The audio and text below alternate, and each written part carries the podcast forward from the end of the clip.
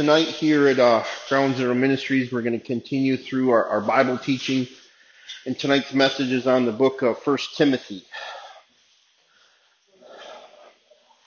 Paul spent many years traveling. You know, he's planting churches all over the place. You know, and he's starting these new churches and he's developing, you know, a large team of co-workers. You know, some of these as we see in the Bible, we see Barnabas, we see Silas, we see Timothy. You know, and uh, these are just a few. Paul was in the city of Lystra, and he met Timothy's faithful mother and grandmother. And he was impressed by Timothy's devotion and passion to Jesus. So Paul mentioned him for many years, eventually started sending him on missions to, to different churches. So when Paul got word of a group of leaders that had infiltrated one of the influential churches of that day in Ephesus, and they were spreading incorrect views about Jesus, and this, you know, and what it meant to follow him.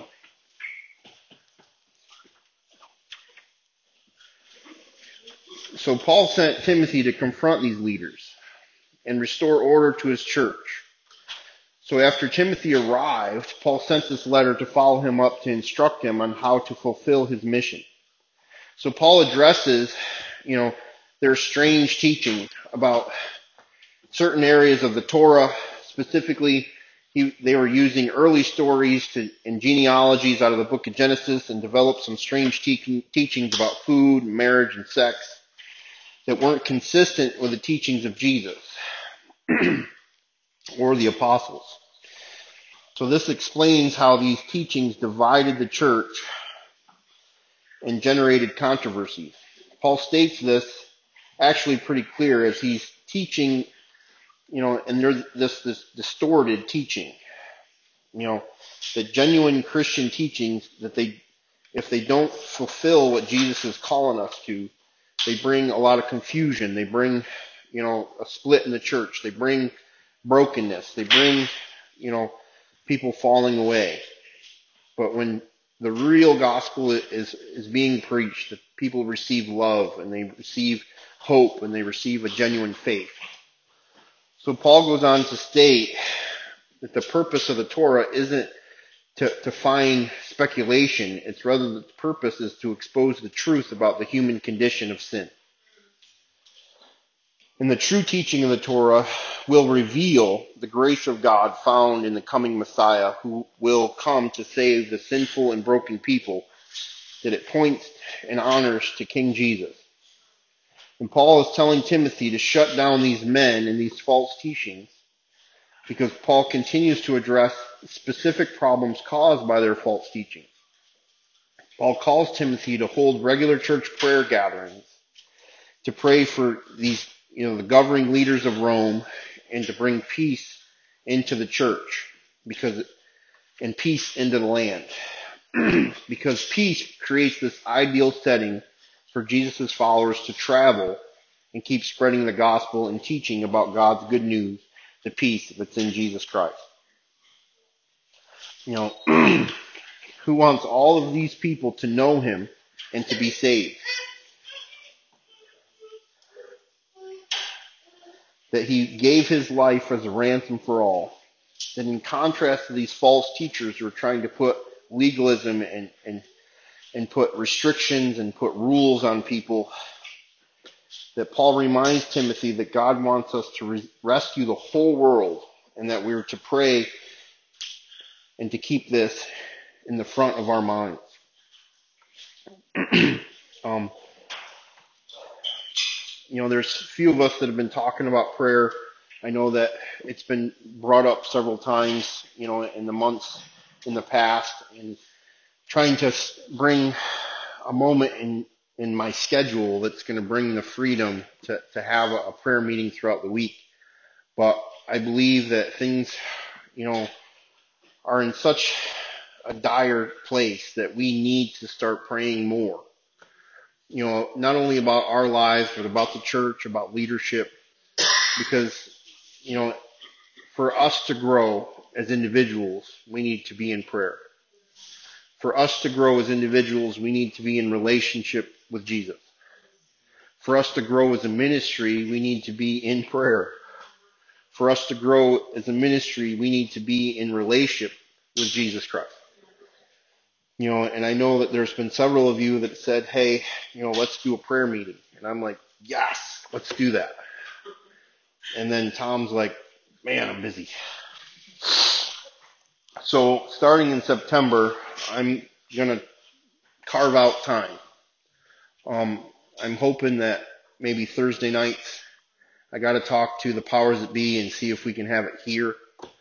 You know, and we're just going to come and we're going to pray. We're going to pray for each other. We're going to pray for this ministry. We're going to see what God wants to do. We're going to let the Holy Spirit, you know, have His way, you know, and not get weird in Jesus' name.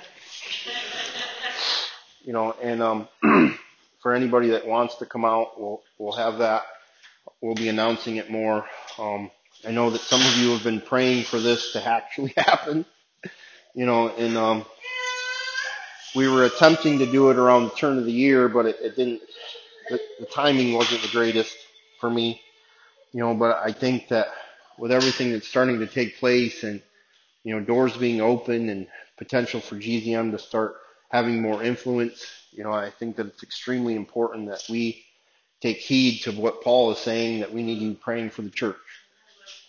You know, I don't think that it's a coincidence that, you know, uh, a conversation that I had this week about this very thing, and then it happens to pop up in the, the, the teaching that what's the, the chances? You know, is it a coincidence or is God trying to get not only my attention, but our attention?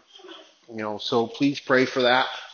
Um, please pray for us to, to be able to have a, a night of intercession and prayer, you know, and who knows, we might throw some worship in there just for funsies. But um, if you're interested in that, I'm hoping that Thursday night will work, you know, and uh, we'll see what God wants to do. Amen. But you know, as Paul begins to address these problems related to you know some of the men and the women in the church, you know, that they are being influential in a negative way, that these corrupt leaders, you know, Paul is trying to use Timothy to shut them down so that they don't continue to, to draw people away or to influence them or to split that church in Ephesus. You know, and, you know, they, they would get into these angry theological debates. You know, and,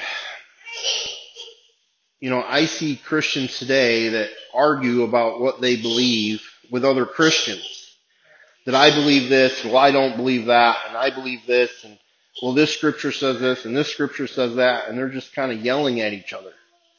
You know, there's whole Facebook pages set up to these people so they can argue with each other. You know, and I just don't see that that is really God to me. You know, and, you know, the thing that I've always said to myself and to other people is they try to, to argue with other people as they're trying to teach them the truth What's the fruit that comes from it? Normally I'm getting disturbed. Normally I'm getting angry. Normally I'm getting afraid. Normally I'm being accusatory to somebody else. That none of those things to me represent Jesus very well. You know, so we can sit around and, debate theology, but if we're getting into heated arguments, then that's not where Jesus is, in my opinion. That I don't think that I have ever argued someone into a deeper understanding of Jesus Christ. It's not possible. I don't think that Jesus ever argued with anybody either. You know, when people tried to argue with him, he didn't say much or anything at all. You know, and I think that more is done by the way we live, you know, and that as we represent Jesus to the best of our ability, that people will be confused by our actions and they'll you know, not want to, you know, continue in their own lifestyles. You know, that, you know, I know when I was in sin, anybody that talked to me about Jesus used to re- really make me angry because I didn't want to face the fact that, you know, there was someone that wanted to forgive me of my sins. But when I'm in sin, I don't want to recognize that I'm actually sinning. I just want to continue to, to live in the way that I'm living.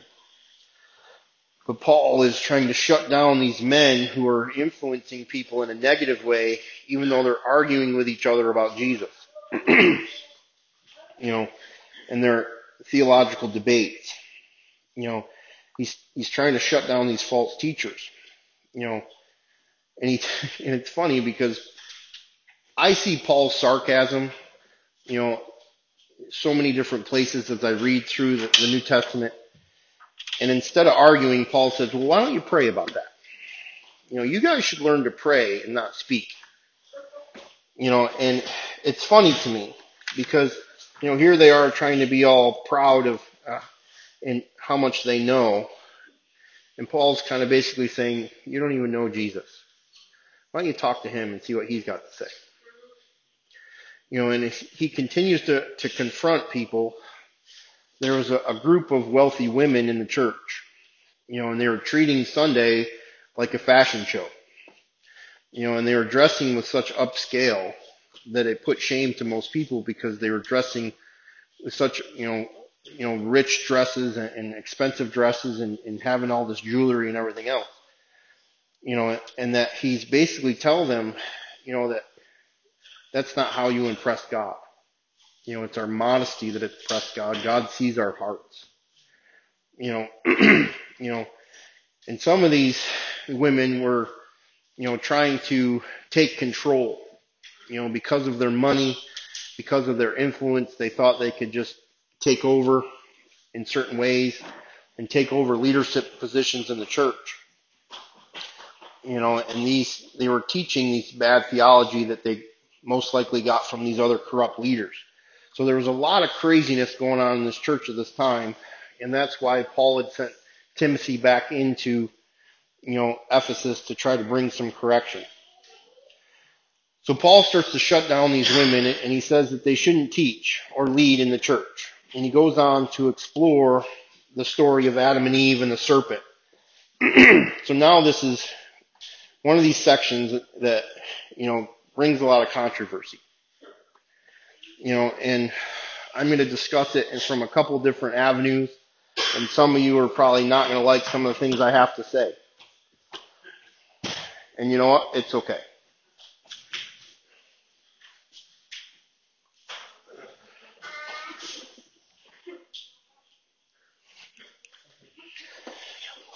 Some think that Paul is prohibiting women to ever teach in the church.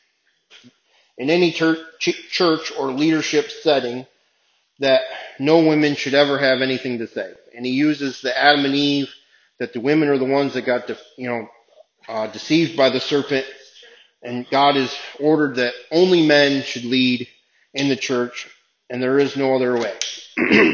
and there is a lot of people that take this stance. Two, Paul is prohibiting women from having any leadership authority over men but with education, women can teach as leaders under a male authority or leadership. And there are still others that don't like that either. And then there's a third that Paul is just prohibiting these specific women not to be speaking in Ephesus. You know, that they're not to be teaching. And Paul, you know, uses the Adam and Eve story as a comparison, you know, that how these women have been deceived by false teachers as Eve was de- deceived by the serpent. Now, you know, each one of us is going to have our own convictions with this. You know, and some people are, are going to, you know, go up in an uproar over, you know, women having leadership positions or teaching positions in any sort of church. But all I can share is my personal testimony with this, you know, is that I was first discipled by a woman. And that if that woman didn't pour into my life in that time in my life and, and speak truth to me, most likely I would have never been saved. And I know specifically that I would have never let a man speak to me the way this woman spoke to me. It just never was going to happen. That she spoke hard truths into my life and she, you know, we would have debates. She wouldn't shy away from speaking truth, you know, and it was very important for her to, to have this role in my life in that time. So if no woman was ever to teach, then, and no woman was to ever have a voice, I wouldn't be here. Also, in that time in my life, I started meeting with Pastor Judy. You know, that she does counseling in the church and that, you know, sitting in that, you know, counseling room with her and seeing what she's been through and, and the life that she lived and the person that she is today, that it gave me hope. That if God could set her free of everything that she's been through, that he could also set me free. You know, so here's two women in my early stages of my salvation that played a huge part in me finding Jesus. Third, Joyce Myers. Some people have a, a hard time with Joyce Myers and, and they don't like her and she shouldn't be speaking. But in all honesty, there's not one human being in all of time except for Jesus Christ that's been more influential for the gospel of Jesus Christ. She's speaking in over 270 countries that she's on radio stations and TV stations in multiple different languages. She's got nearly 100 books written for people to help them find freedom in Christ. You know, and if we weren't to take her and sh- shut her down because she's a woman, honestly, I think that that would be a disgrace to Jesus. Now, this is my opinion, and you can take it for what it's worth, and you can stick to whatever belief that you want. But I believe that women have a powerful influence in the church. now, the largest church in the world is in North, or uh, South Korea. And the pastor of that church is Yonggi Cho. And he uses women to lead basically all of his small groups. Because women will serve, women are hospitable, women are teachable, where men are prideful and arrogant, and they want to have leadership positions where women just want to serve Jesus. And in that culture, it's hard for him to get a man to serve when women are so freely willing to do it. And because he's used this model of allowing women to serve, his church has grown to be the largest church in the world. Now, once again, that we can say women should never have any sort of leadership position, women should never have any teaching position, but yet once again, the most influential Christian walking the earth today is a woman. The largest church in the world besides the head pastor, is run by women. And yet, here we are, we having debates where women should have any sort of influence at all. Me personally, I watched Jesus restoring the role of a woman all throughout the New Testament. That he begins to go to women, he begins to teach women, he begins to reach out to women when a rabbi or a leader at any level should not have any sort of communication or influence on women on any level. So I see Jesus breaking the rules.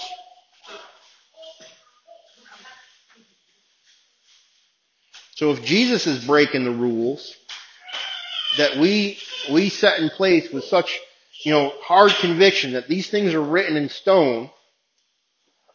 And I think that, you know, Jesus is restoring the role of a woman all throughout the Old Testament. You know, that they're put down and they're not used, but yet there's some very influential women throughout the Old Testament. Now, how can we say that women should not be any sort of a teacher or ruler when God used Deborah as a judge? That she ruled all of Israel pre-Jesus. So if pre-Jesus we have women in leadership, how much post-Jesus should we have women in leadership? Now, once again, this is your conviction. I don't have a conviction in this area. I believe that women should have a bigger role because they're willing to to serve Jesus. You know, most prayer meetings that I have ever been to, are 90% women. Men just don't come. Now, that is what that is.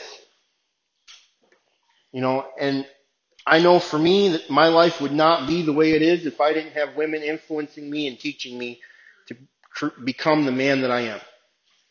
Now, should a man be the head? Well, Christ is the head, so yeah, I guess so. But you know what? I see Joyce Myers as a voice, but yet she's under the, the covering of her husband. You know what I mean? So, yes, I see some order in this. I don't think that we should just run around, you know, and do whatever we want because we think we can do whatever we want. I, I still think that it's very important that we stick to scripture. But yet, Paul goes on to honor women who are running different churches. You know, Priscilla is one of them. You know, that, uh, Phoebe is another one. Junia, Junia is another one.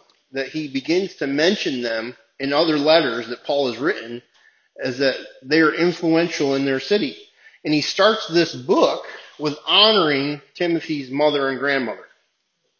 That it's because of their faith and their teaching Timothy that he has a passion for Jesus. Now, where's the man in that story? I do not know. He's not mentioned. The, Timothy's father's not mentioned. Timothy's grandfather's not mentioned. Maybe they're not saved yet. I don't know. They're just not mentioned. We don't have any backstory to that. However, we have Paul writing and, and elevating, exalting Timothy's mother and grandmother. So this is one of those things that you're going to have to have your own conviction in. I don't personally have a conviction. And we can go back to the beginning of the story and we can have arguments about it. Or we can pray and see what God wants to do. But I believe that women have this ability to reach in and speak into, you know, people's lives different than a man can. You know, that I know for me, because of my father wounds, I would have never let a man speak to me that, that way that that woman spoke to me many years ago. And I watched in GZM as I'm trying to help people and they just resist me. You know, and yet a woman will come along and speak into that situation and things begin to shift. I'm like, okay, all right, all right, Jesus, I see what you're doing you know, I think that it's important that we're all covered. You know, GZM is under the cover of Redeemer. You know, I'm a pastor in Redeemer, but I'm under the cover of Pastor Mike. You know, I, I think that it's important that our leadership is put in its proper place. You know, but I was just in Massachusetts speaking at a church who the main pastor is a woman and she has a board and she has an eldership and there's men and women on that board. But you know what she's doing? She's missions into the inner city of Haverhill, Massachusetts when no man is willing to do it. That she's reaching into the homeless, she's reaching into the, the you know, the families that are broken, and she's trying to bring life and she's trying to bring food into situations that no one else is doing. You know, and when she first originally started doing that, 25 years ago, she was kicked out of her church because they didn't want homeless people in her church. And she said, bye. And she began to hit the streets. And she began to walk through that city praying. You know, 25 years later, she has her own church. What's happening, you know, soon is that they're planting a new church and that she will be the lead pastor of two churches in that city when no one else wants to touch the homeless community or the poor. Now, are there other churches in that area? Are there other churches doing good works in the area? Absolutely. But she's at the front line. Where is everyone else? I don't know. So should we tell her no, she shouldn't help people because she's a woman? I don't think so. I don't think so. I think that if we want to serve Jesus and we're willing to serve Jesus, you know, as the disciples came back to Jesus and we said, we shut those people down that they were talking about, you know, they were talking about the gospel and Jesus tells them, let the gospel be preached. So, once again, you're going to have to to fight your own convictions in this and you're going to take a stance in this and I get it. I absolutely get it. But where I stand is that if somebody has a deep relationship with Jesus and they're being influenced by the Word of God and they're living accordingly and they want to help other people find Jesus and live accordingly, I'm all for it. I'm all for other people finding Jesus and finding freedom in Christ. I will never tell a woman that she can't do that. I just don't, I'm not convicted in that way. I'm actually all about it. I'll be their biggest cheerleader, standing behind them. If I'm their covering, so be it. You know, you know, and some people won't like that, and it's okay. You know, but I would rather see people set free in Christ than have a debate whether a man or woman should be able to, are the ones that are actually setting the person free in Christ, whether it's a man or a woman. And that's just my belief system. You know, you know, I think that it should be done in order. I think there should be a covering. I think that there should be, you know, the word of God should be, you know, but I also see where Paul is writing and honoring women. I see Jesus honoring women. So we take one scripture or two scriptures out of the entire Bible that says women shouldn't have a voice and we make that the major doctrine but yet we negate how Jesus is using women, that they're the, the lead churches, you know, the lead small groups, the lead churches, the lead home churches, as Jesus is, you know, starting his ministry, are all in women's houses. And yet he's honoring the woman, but you never hear him mention the man of that household. Why is that? Where is he? Maybe he's not saved yet. You don't know. There's no backstory to it. So, with that being said, I'm sure I've upset a few of you. But it's okay. Paul continues to address, you know, this leadership crisis that is in this church. You know, you know, he wants to appoint husbands and fathers. So once again, we, we see this leadership structure that, that Paul has got in place. So if the leadership structure is in place, can a wife or a mother be influential? Sure. I think so. You know, so he, he wants to commission husbands and fathers to act like elders or overseers. For the church, that these should, you know, be men of outstanding character and integrity and purity. You know, and they should come alongside of deacons you know, and this is, is funny to me as I'm studying this, is that so many people will appoint themselves to deacon, right? But the word in Greek means servant. Hmm, interesting.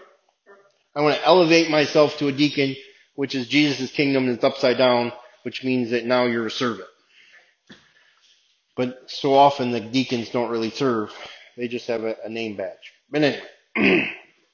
Side note. That Christ is calling us to serve. That he didn't come to condemn the world, he came to serve the world. One of his final acts is that he was washing his disciples' feet. You know, and I believe that this is an important piece to the church, that if we ever want to be leaders, that we should be servants first. You know, that, and through serving, you know, God has changed me and healed me and, and, and sharpened me and, and strengthened my character and taught me to endure that just sitting in a seat wouldn't have done that. And there's been many a times that I've wanted to quit and God just keeps telling me, come on, let's do this. That he wants these elders and deacons to lead and to serve in the ministries of the church. You know, and he, he wants them to, to, to have the character that other people are, are drawn to them. so often that I, you know, people, you know, give themselves titles in the church. Well, I'm an evangelist and I'm a prophet and I'm a teacher and I'm a this and I'm a that and I'm a deacon, and I'm an elder. You know, but when God does something, it means that you're already moving in that way. You know, it's not about a name badge. It's not about a title. It's about that when God called me to be a pastor, that means to be a shepherd. That means to, to cover people. That means to help people. It means to draw people in. It means to protect people from wolves. It means to, you know, be someone who is there constantly sitting in the, in the meadow, you know, when nothing else and no one else is around. It's, it's willing to, to have that role in someone's life. You know, you know, so often we think that pastors have glorious jobs. It's not true. You know, it's a lot of work. You know, if you look up the statistics, that many pastors quit. You know, that it's one of the leading jobs for depression because it's a difficult job. You know, trying to help people to change when they don't really want to change. Like, wee, this is fun. You know, but it, to me, I'm a signpost. I can't control or change or behavioral modify any of you. I point to Jesus. You want Jesus? I'm standing here and I'm like, this is the way we go. And let's do it together. You know, this is what I did. This is what happened. This is what, you know, it's like now. You know, I can share my testimony. I can use scripture, but in the end, I'm pointing to Jesus. He's the solution. GZM is not the solution. Tom is not the solution. Jesus will always be the solution. You know, and if you are around me enough, you'll hear me say, pray about it. Pray and obey. You know, I'll give you my two cents, you know, use as much scripture as I possibly can remember, you know, and at the end of it, pray. Did you pray about it? No. Do that first. Then, then let's talk. You know, what's Jesus telling you? Well, Jesus is telling me that. Well, then you, that's what you should do. Well, what do you think? Doesn't matter what I think. You know, so I think that it's important that we are able to, you know, point to Jesus. You know, I believe that I'm a road sign. You know, if you read me, you should be able to read Jesus. Am I perfect? Absolutely not. But if you follow me, where are we heading? We're hopefully we're heading to Jesus. You know, that a long time ago God showed me that I'm a seed planter. I'm planting seeds. You know, I'm planting as many seeds as possible. You know, there's sometimes I'm just planting so many seeds that it's like some of them aren't even getting in the ground. It's like I'm planting seeds, Jesus. This is what you told me to do. You know, and sometimes I'll, I'll you know, water some of those seeds that other people have planted. But one thing God told me a long time ago is I'm the one that brings the increase. It has nothing to do with you, Tom. Check, Jesus. It's all about you. Well, there's 20 people here, there's three people here. That's the amount of people that Jesus wanted here. And I've had to come to terms with it's never about numbers. It's always about Jesus. You know, and so often we make it about numbers and we make it about my title. We make it about glorifying myself. And I'll never do that to the best of my ability. I will always point people to Jesus. You know, that GZM is, is a, a ministry that's helping people find Jesus and that he comes into their heart and he begins to change them. That it's not about, you know, our structure, our rules. GZM is a ministry. It's a tool. We use the steps. The steps is a tool. But above all that, it's your relationship with Jesus. It's your time in your word. It's the Holy Spirit moving in your life that heals your heart and renews your mind. It really has nothing to do with me. That I'm just a man in the midst of this. I'm just a cog in the machine of Jesus. You know, and I will do my best to point to him as much as possible and represent him to the best of my ability and preach the word to the best of my ability. And I'm a man and I will make mistakes. And if you're alright with that, keep coming. If you're not, we can chat. But I will never be perfect. Ever. That Paul goes on and he's he's talking about family and that that we should demonstrate the ability to lead churches, you know, because of our ability to lead our families. And that's what an elder should be, and that's what a deacon should be. That they should be leading their families well. That if you're leading your family well, then you should be able to lead somebody in the church well. You know, and he's making this parallel. That that when we lead our families well and then we're leading the church well, that we're leading God's family well that we're all a body of Christ, that we're all brothers and sisters in Christ, that we're all family. You know, and that's a big thing to me is that each one of us, we're family. You know, that, you know, I'm down and, and doing stuff with you. You know, I don't try to, to be that, that guy that's pointing and saying, you do this, you do this, and I'm not. You know, I try to serve right along with each and every person and to the best of my ability. So as this, you know, Jesus is, is using Paul to demonstrate what healthy family is, what should look like. You know, and that this should be a consistent, you know, man or consistent woman, you know, that it shouldn't be somebody that's, you know, blown from, you know, teaching to teaching and one minute they're on fire and the next minute they're, where'd they go? I don't know. You know, and then, then they're back again and they're ready to, you know, I got a word from God. And it's like, no, it's the stability, it's the consistency, it's the persistence, it's the serving that says, hey, I belong to Jesus. You know, and he's using this to say that that's what family's like. Families should always be there for each other. Now, most of us have not had the greatest families. Okay? So when we look at our own family and we're like, well, wait a minute, family is like the worst thing that I can say you know, the people that have hurt me the worst are my family. You know, the people that said that they loved me and then hurt me are my family. God's ways are not our ways. You know, that most of us have had screwed up relationships with our fathers if we have any relationship with our father at all. But yet, God is our father. You know, and so, for a long time, that was a difficult thing for me to accept. You know, I'm like, okay, you can take their father stuff and shove it. I'm just going to pay attention to Jesus. But as Jesus kept reflecting and glorifying the Father, I kept running into this teaching, be like, no, I don't want to accept that. I just need Jesus. And then there's a little bit of Holy Spirit, and it started getting weird. And I'm like, I don't want that either. I just need Jesus. And then Jesus started showing me, like, no, this is who I am. You know, I am Spirit, and I am Father, and I am Son.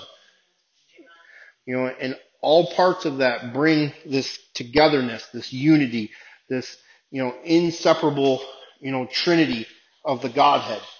And at some point I realized that I have a hard time with God because I have this resentment towards my biological father. You know, and then God started telling me that I had to forgive. And I'm like, I don't want to forgive.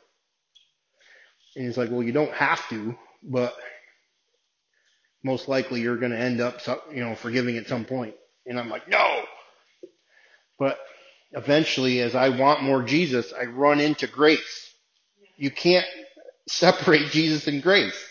Like there's no way to like get Jesus and not get grace.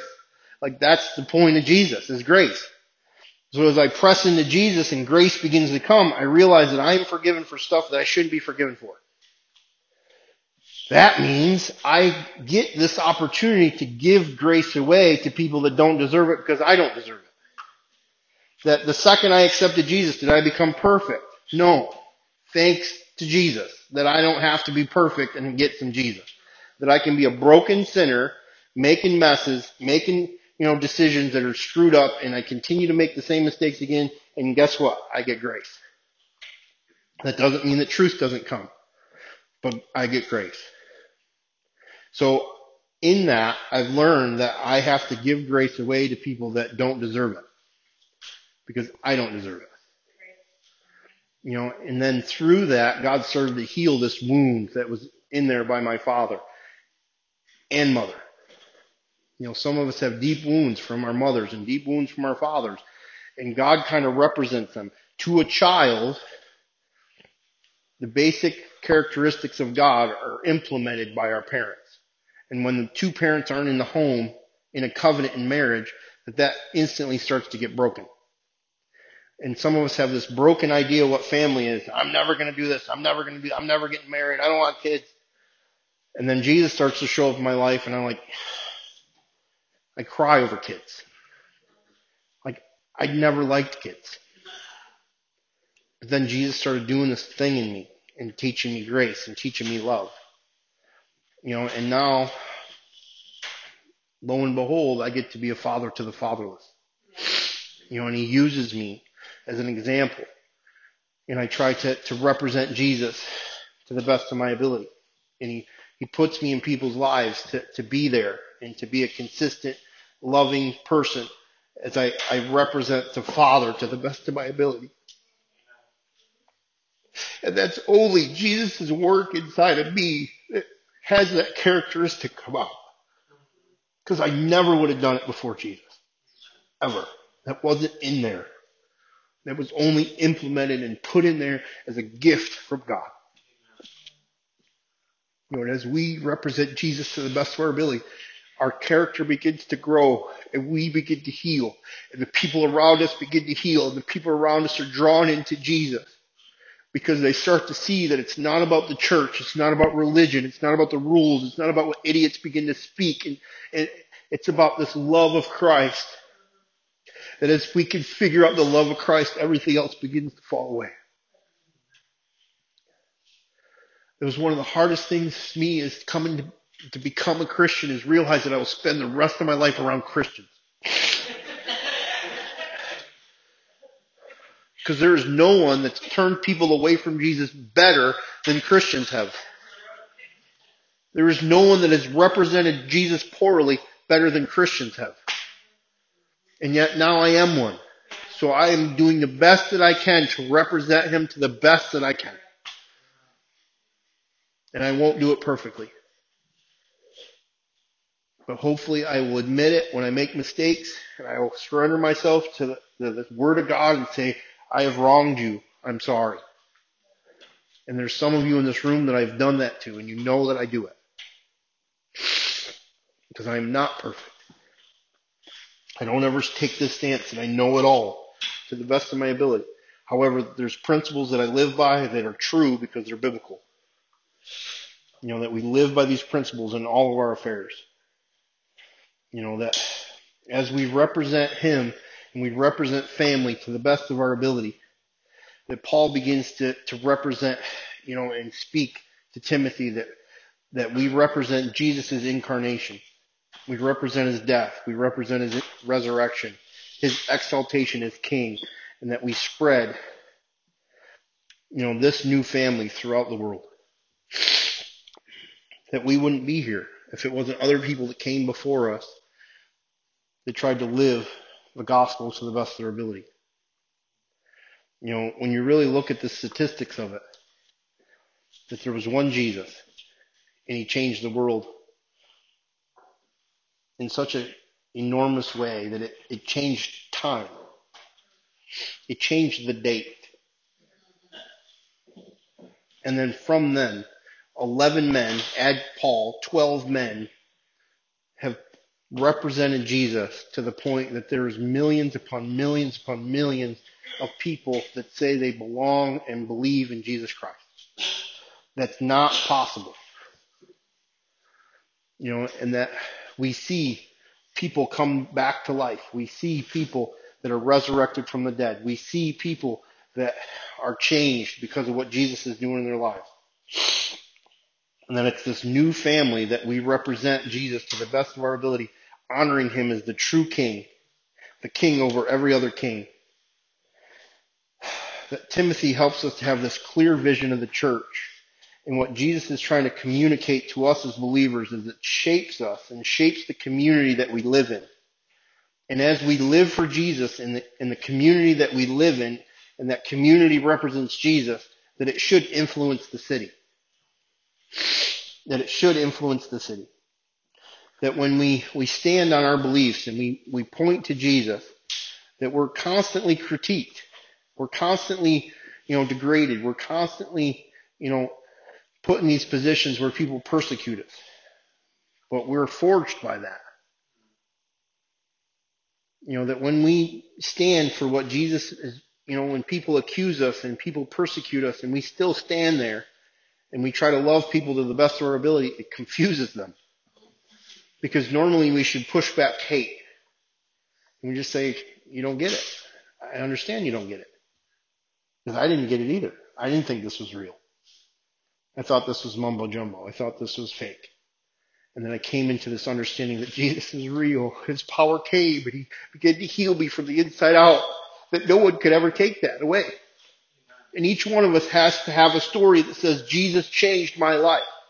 Because if it's just about going to church, or it's just because your mommy or your daddy was a Christian, that their day will come and you'll say, I don't want anything to do with it. But when Jesus got in here and he began to change us from the inside out, no one can take that away from you. No one can take that away from us. that it's important that we, we live out to the scriptures to the best of our ability, that we share the good news about Jesus, that how the church moves into the public realms and serves the broken people. That if the church is about getting richer and it's all about give me money, that's not the right church. And it represents Jesus very poorly. That the church should be in the in the streets and it should be helping the broken, should be helping the poor, should be helping the widows, should be helping the disenfranchised, should be helping the addicts, should be helping the alcoholics, be helping the homeless, and and just do it because we want to serve Jesus.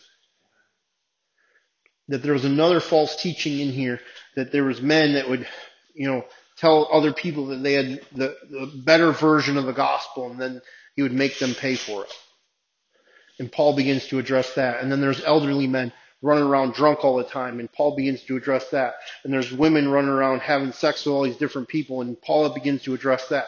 That when we begin to allow scripture to change our lives, that it begins to glorify Jesus, not what we do. You know, and many of us have fallen short, and many of us have messed up, and many of us have sinned, and many of us have, have done things that people said are bad, and, and we are ashamed of. But Jesus has the ability to get in there and heal it. And that when we let Jesus in, things begin to change. That we realize that how important it is for us to have a relationship with Jesus. And how important it is for us to live with, to the best of our ability with integrity.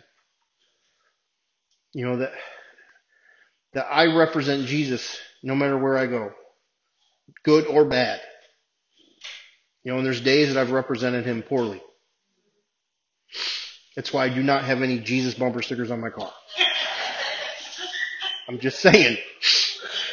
Turn people away to the gospel because of the way I drive. Like, nope, you're not going to know that this is a Jesus mobile. But I have bobblehead Jesus on my dashboard who's dancing as we drive.